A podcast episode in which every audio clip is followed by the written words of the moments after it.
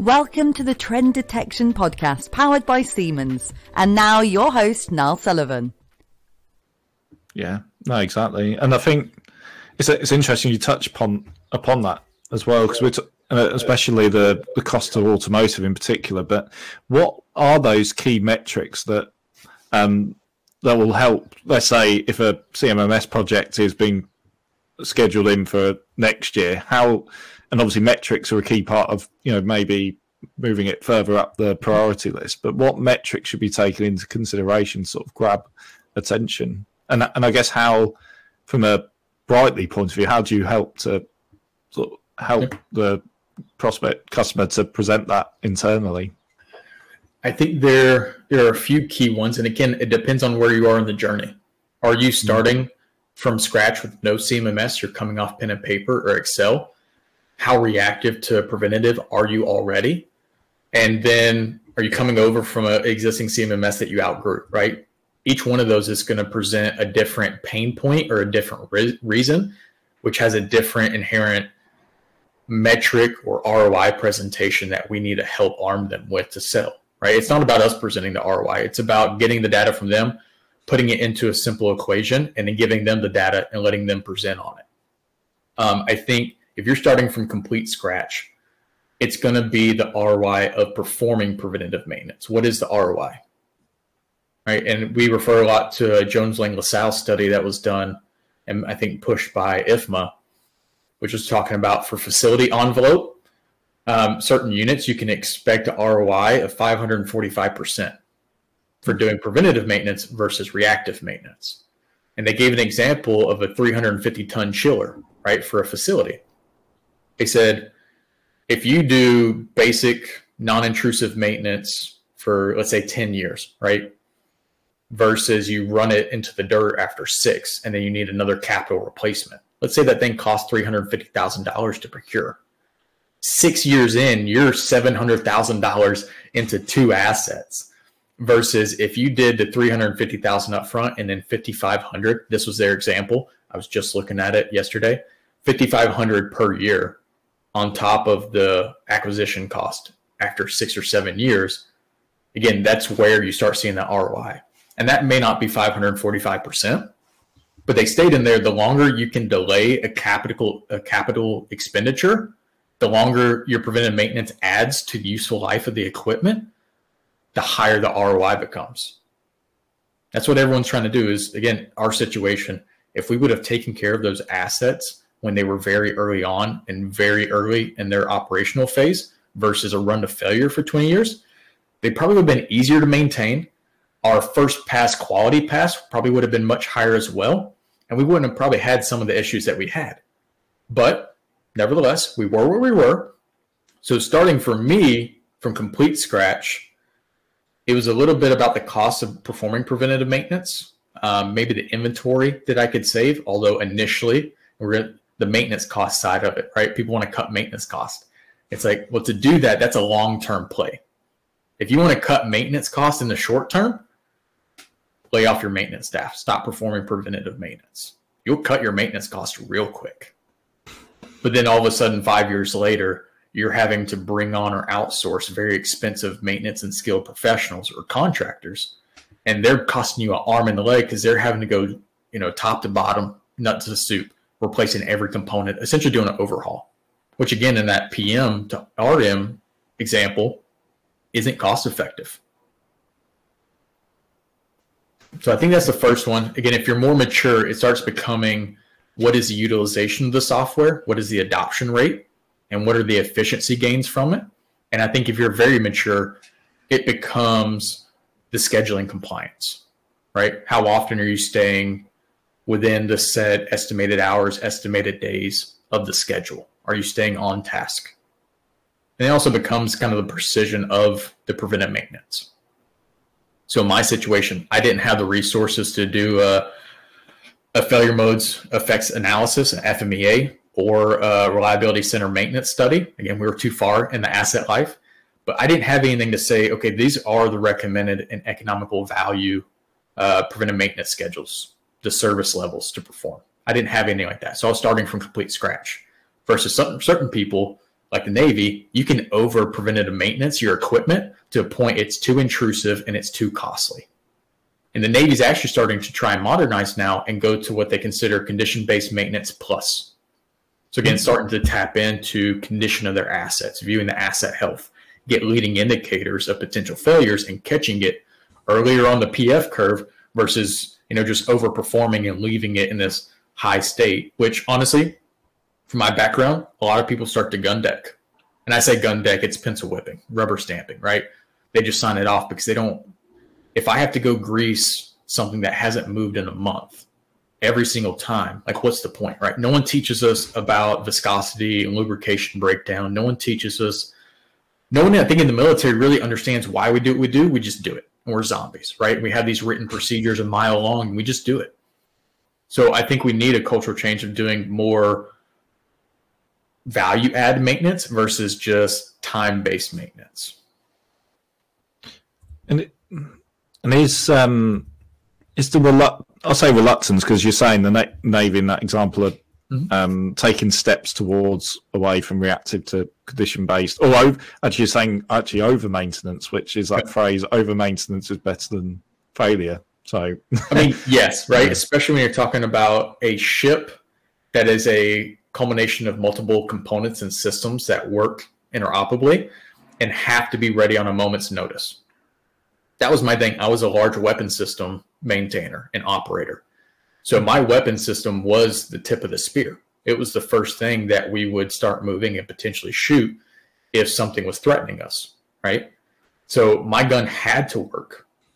And it's a definition of reliability like the probability of it working when it's intended or needed to work in its intended function. That's not exactly the definition of that's my version. It's close enough. But again, it has to be a reliable asset. So we have to do that maintenance. But again, I can tell you right now, half of the maintenance I did, I didn't need to do. We could easily put, put some HMI on it that could easily go to a diagnostic page and it can tell me what the current voltage draws are right? Or we can go through usage based grease change versus time based. So again, if I operate the machine in a given month, cool. I do a I do a pre-use preventive maintenance check and I do a post-use maintenance check. But then I also have 40 maintenance intervals in between if nothing is done. Nothing moves. So I thought it was overkill. I thought we could use do a better use of our time and I think we lacked a lot of the data to understand. Yeah, and that's and I guess if we flip that into a because what you were talking about earlier in a manufacturing environment, there, there's skill shortages and things like that. So that's where being more precise in your maintenance about where to focus your attention becomes more important. But I see the comparison with the military, where presumably you're not using that weapon all of the time. Yeah. um, well, so it's yeah. So it's like I said, does it need does it need that level of maintenance? But without the data or the condition based condition monitoring data, you don't you don't really know. So you, you just do it as a matter of course, as yep. you know, part of the schedule, and and that's that. And then and then you know you know it's you know it's safe as it were. Yeah, because I mean, again, the Navy is very smart. They've been around for a long time. They figured it out, but they're also about the most risk adverse organization I've ever met right? Everything is has to be bulletproof. You can't like the Navy, they can't take any chances. And because people change so often, they have to have this extensive, exhaustive program that controls every facet of what people do all day long. The issue becomes now we start to prioritize other functions that are critical to the ship over being able to schedule and do our maintenance. So that's where that pencil whipping came in was I, as a maintenance operator, I had all the resources I need. I had the materials, I had the job plans, I had the backing that I, I the, the system we used was score based. So on a weekly basis, if you complied with the schedule, got everything done, you got 100. If anything moved and wasn't performed, it rolled over to the next week and it just kept hitting your score. So we would do these routine assessments of our work centers, our shops, we'd call them, and it was all score based. Like, what is your score? And administratively, are all of your everything validated and squared away through your maintenance index? And it became like a dog and pony show. And it was very much less about did you actually perform the maintenance? And I turned it into more you have to prove that I didn't do the maintenance, which is the wrong mentality. That's not good for anyone. And I'm not the only one that had that mentality, right? And I'm not the only generation of sailors who have ever come through the Navy on these ships that have had that mentality.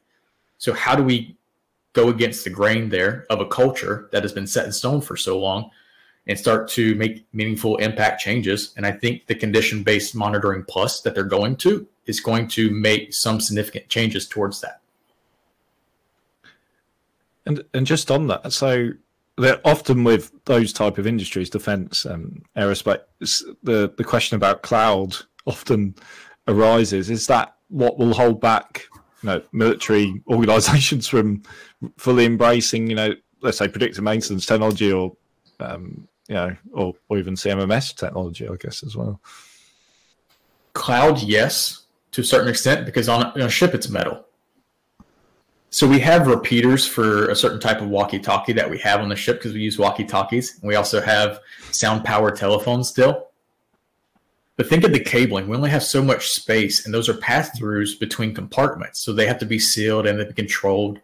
We have a lot of cabling nowadays through ships. Now imagine if we're hooking up thousands of sensors per equipment start doing this. So it has to be a local network, and it has to be hardwired uh, we don't have the ability to do wireless or Bluetooth or anything because just it's a steel ship. It's steel bulkheads, right? Things, certain areas I think are even maybe laced with like the Faraday cage and information. So again, nothing gets in and out, like no signal, no nothing. Um, so I think it's interesting how they're going about it now. To get into those spaces, I think companies like Senseye really has to invest in that offering as a standalone and have to essentially download a version of your your offering and really build it out on a local VM or server based solution and then figure out all the specifics on how to hardwire into equipment when you're based on a cloud philosophy and Bluetooth connectivity, wireless connectivity, right? And that's it's a different ballgame. So I think for land based teams, I think cloud is what they've already been adopting. They've been doing it for a while. I don't think that's hard. But when we're talking about the Navy and seagoing vessels that are floating metal ships. It's very it's a it's a very tough challenge that a lot of very smart engineers are working on right now. And I don't envy them at all. They have a very tough job, and I am not that smart for that job. Let's be honest.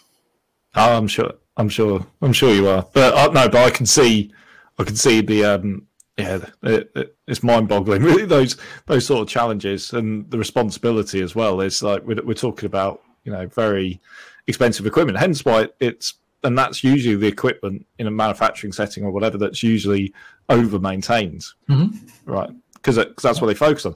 And often in predictive maintenance projects, that's again, yeah, oh, let's focus on the, the five assets that are causing us the most problems.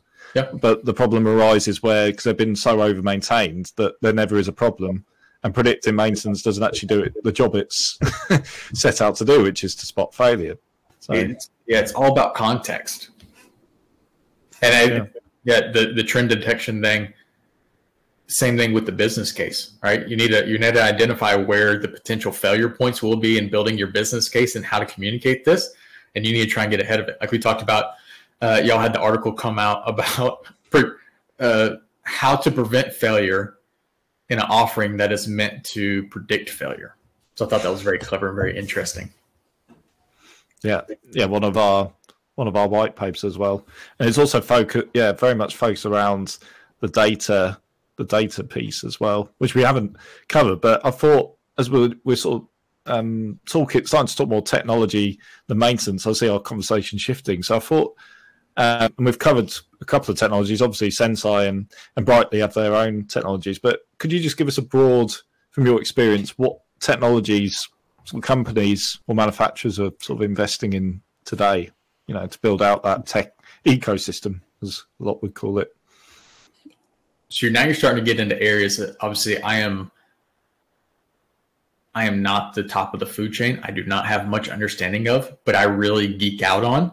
Uh, there's a few people. Um, I've connected a few times with Jeff Winter on LinkedIn. Used to work for Microsoft. I think now is at Hitachi, and he's a digital transformation industry 4.0 expert. Right, he's a thought leader in the space. So I follow a lot of his information. I really like statistics and I like uh, pretty visuals and graphs, which he posts. Um, so he talks a lot about that. I think IoT Analytics also talks about the the quarterly earning calls of what CEOs talk about and kind of which ones are growing or fading in importance. And then another person I'll throw out is Walker Reynolds. So Intellic Solutions or also Industry 4.0. Um, he is a, I think, a solutions architect. He talks a lot about industry, Internet of the Things, IIoT, mm-hmm. and he has a lot of old whiteboard videos on YouTube that I have really dived deep into and have learned a lot of information. So it's cool again to being that observant person I am, starting to piece together the big picture and how little piece of the pie a true maintenance function is, yet it's still a business pillar that everyone talks about. Um, so, what technologies and who are implementing them? I mean, we could look at what. I mean, we could start with the, the basics, I guess. What we're, you know, what we're both here for, in some ways, is sort of predictive maintenance, um, CMMS, um, but there's, I mean, there's um, EAM systems as well, yeah. which, and they all sort of form um, sort of pieces of the jigsaw.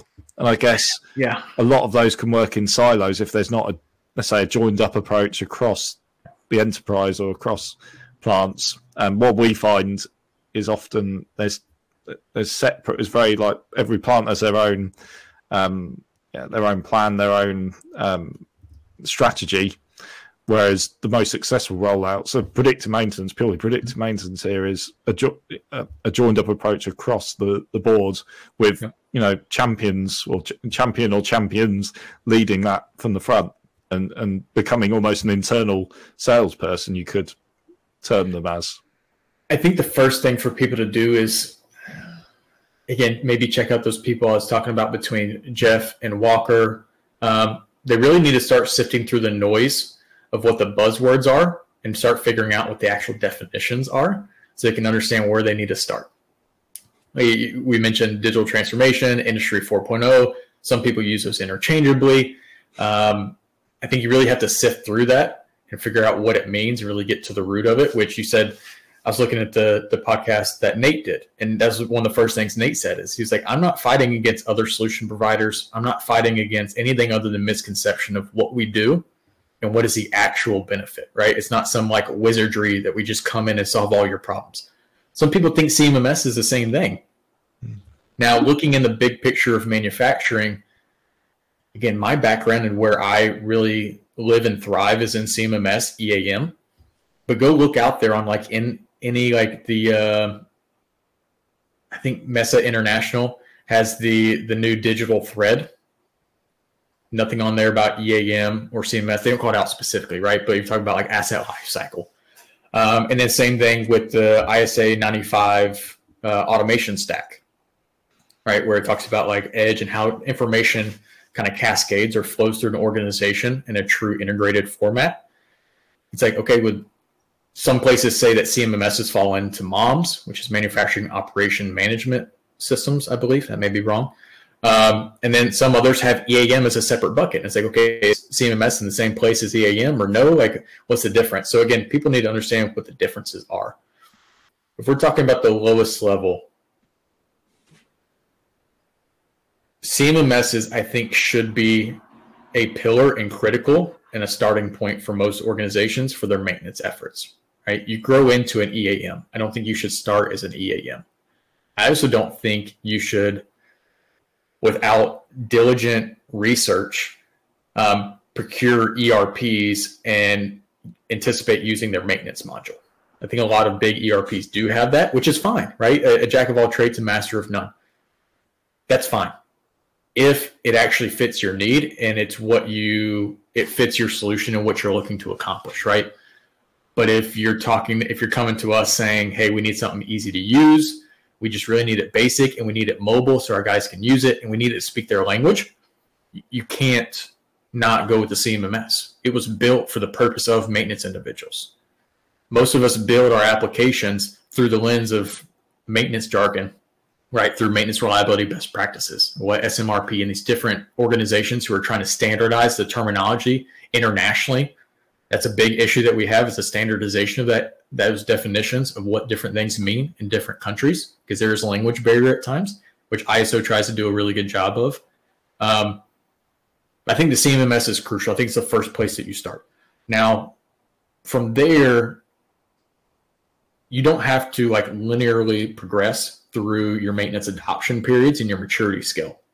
So we think of going from reactive to proactive, which could include um, your corrective actions, your failure finding, your routine maintenance, your preventative maintenance stuff, even on to PDM, right? Uh, Dave Griffith from the Manufacturing Hub talked about this in a comment that I saw was he's been in facilities where teams, maintenance teams struggled to comply with the PM schedules, right? Because they just they weren't established for them for their organization. It didn't meet the organization's requirements for service levels. But they did really well at PDM and carrying out PDM recommendations for maintenance, right? And then others, they have no need for PDM. They really just need the basic preventive maintenance routines with some reactive maintenance sprinkled in. Right. So you have to find the balance for you. And you don't have to be linear. You don't have to say, I have to have a CMS and they have to grow into an EAM and then I can grow into PDM and then I can do this, right? It doesn't have to be linear. You do have to have a, a base level, a base function somewhere. I think a CMMS is that because for maintenance, it's your asset registry, it's your inventory management, it's your work order execution between preventative or scheduled maintenance and non-scheduled maintenance. Um, and it gives them the KPIs or the, the data that they need to make their decisions at their level or communicate that to decision makers. And I think PDM just really like supersizes it all, takes it to the next level. So people looking for optimization of your current maintenance resources, I think PDM is the place to go, right? Because it's doing the needed maintenance at the opportune moment, not just when we think based on a preconceived notion when we're supposed to do things. Same thing with the Navy, right? We just over PM things, but that's a, a procedural and organization mandate if they do start shifting to predictive maintenance and start using trend analysis and historical data sets to really understand how op- their assets operate and do a hybrid of the two, they're going to see huge efficiency gains. And then I also think the military needs to start incorporating maintenance and reliability leaders to come teach these people very early on in their career the importance of what they're doing and why they're performing these actions.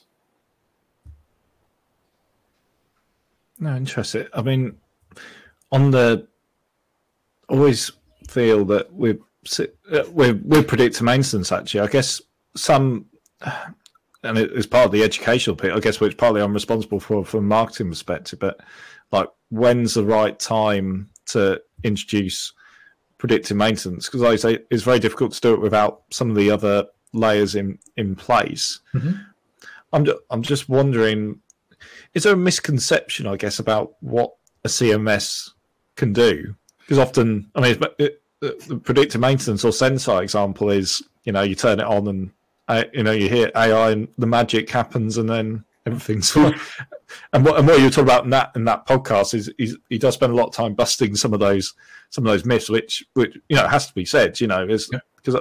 like we say, we don't want to get into a position where we start engaging with a with a client and then partway down the road, they're like, oh, I, you know, I thought it was just, you know, and there's a gap between what was expected. But are those expectations the same with someone who's not got CMMS? You know, they're doing maybe more traditional maintenance practices and they want to, you know, go to that next level. Is there a misconception about what CMS can actually do for them? Oh yeah, yeah. There's it's. I don't think it's as prevalent because I think predictive maintenance is still in the realm of a buzzword versus mm. the CMMS, right, has been around since the 80s. Again, I don't know how long PDM has been around, um, but CMMS have been around for a long time. And I think most of the time, the misconception is it's only for the biggest and the richest, right? Because traditionally, before cloud, before Industry 4.0, right, when we were in true Industry 3.0, the best in breed systems cost you an arm and a leg and only the biggest and the top dogs could afford it right? And they also had the organizations to do it right? A lot of people ask oh, how much administrative functions is it's going to take to support? Like what do you mean by that? Like they're like well, do i have to go do this and do that blah blah blah there are some misconceptions not nearly i think as many as pdm and what you see on your team and nate hit it on the head is in sales, you get the best of both worlds. You get, you get the good and the bad, unfortunately, right? You get to see all the success stories, and you also get to get on these calls with people, unfortunately, who have these preconceived notions, and it almost turns into less of a, like a presentation and more of I hate to say almost education, right? Let's let's make sure we're talking about the same thing in the same way first. And I need to go against the grain on some of the information that they have that they preconceived, preconceived about what CMMSs are, what are the functions of it, what are the uses, the best practices for its use. There are a few of those. And it comes from generally people either having never used a CMMS or using very old antiquated CMMSs up until recently. So still using CMMSs that look like DOS-based systems, right? And then looking at our system like, ah, that's too much. It's too flashy. There's too many colors. So it's like, what's what's the expectation here? Please like and subscribe on all major podcast channels and find out more about Senseye predictive maintenance at Siemens.com.